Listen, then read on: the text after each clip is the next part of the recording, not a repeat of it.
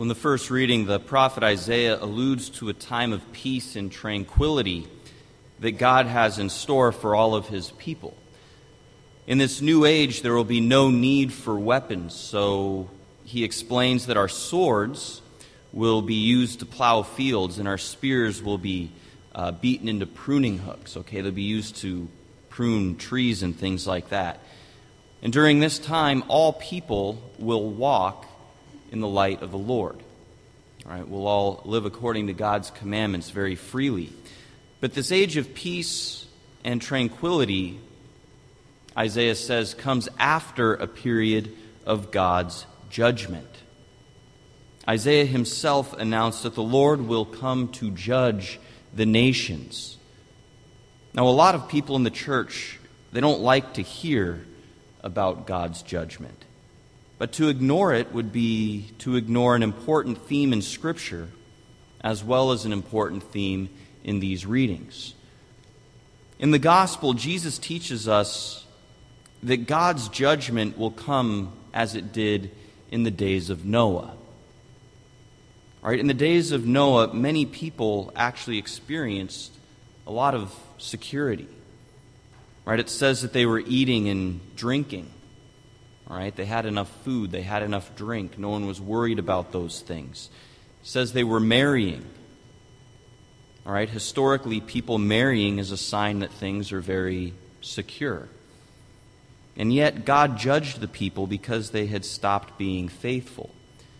The flood waters came at a time when they did not expect. The season of Advent, which we begin today, is a preparation for the arrival of God into the world. All right, the first arrival of God in the world was the birth of Christ. All right, remember, our faith teaches us that Jesus was more than a nice man.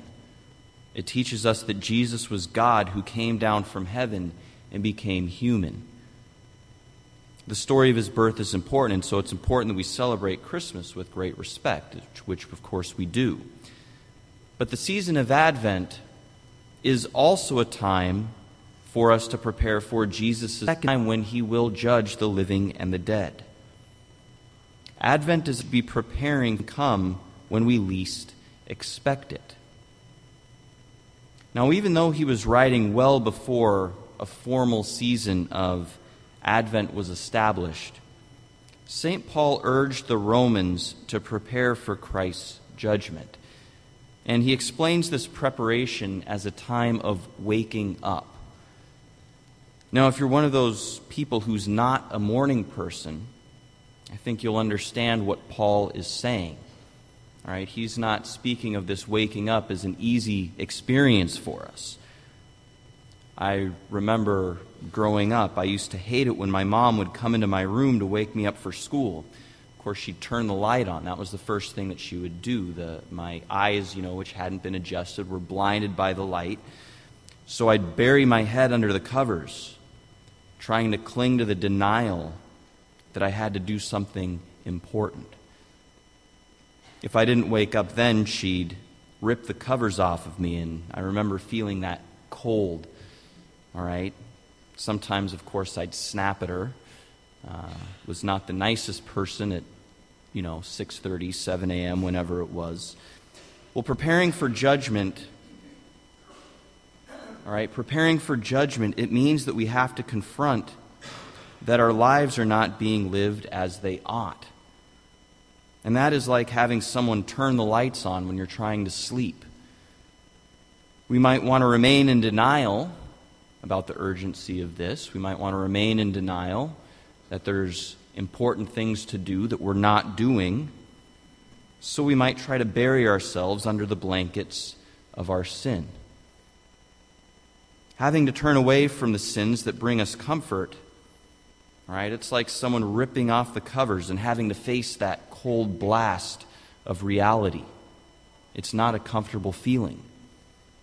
Sometimes our reaction again, is to hide from reality and pretend like we can be in denial forever. Other times we might lash out at the people trying to wake us up.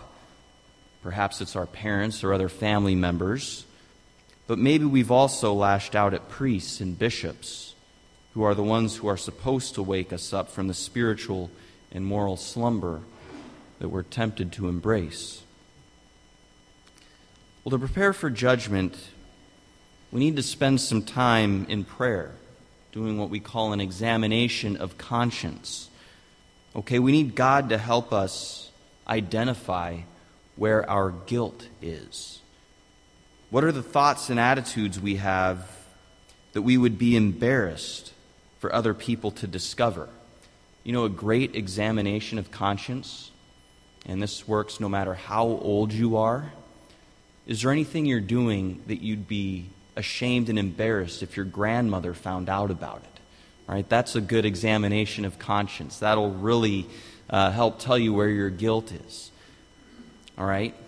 Where's our guilt, and what are the actions that we do that reinforce some of these attitudes? Here's another analogy for you. I was in St. Louis a few years ago visiting my best friend and his family, and uh, we just did normal things, you know, not a ton of sightseeing, mostly just spending time together doing what they usually do. And we wound up going to a birthday party for a child of one of their friends. And I experienced, for the first time in my life, hopefully the only time in my life, a tornado warning. All right? It was, it was scary. The, the sky got darker than I'd ever seen in the middle of the day. I didn't know the sky could get that dark. And the sirens started going off from the fire station uh, a block or two away. And I looked at my friend and said, Well, what are we supposed to do? And he says, Well, now we all have to go into the basement. And I'll never forget our hostess. She was standing right there and she started shaking and she goes, You know how there's one room in your house that you don't want anybody to see? It's really messy. It's full of your junk. Actually, I have, I have no idea what that's like because every room in my house is messy and full of junk. Uh, but anyway, that was her basement. That place she was embarrassed about, where all of her junk was stored, a place she didn't want anybody to see. All right? She hadn't prepared. She prepared so much, okay? She had great food, the house was great, there were games for the kids. Uh, but she hadn't prepared for this crazy tornado warning that came out of the blue. And we all had to go into her basement to see this room, and she was so embarrassed worried that we'd all be judging her. All right, well, that's what we're talking about. We need God to help us figure out where the mess is and let Him clean it up. Where are those places inside of us that are messy, that we don't want anyone else to see? Where are those areas where you feel guilt and shame and embarrassment?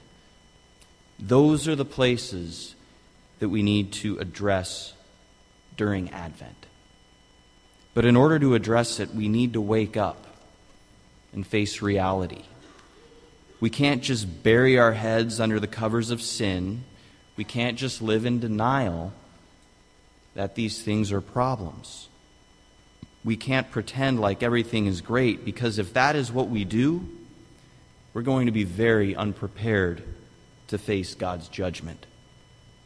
But if we wake up, go through the tough things, do the tough work, wake up, let God work in us, we'll have nothing to fear. We can look forward to a new era of peace that God will usher in when he returns to judge the living and the dead.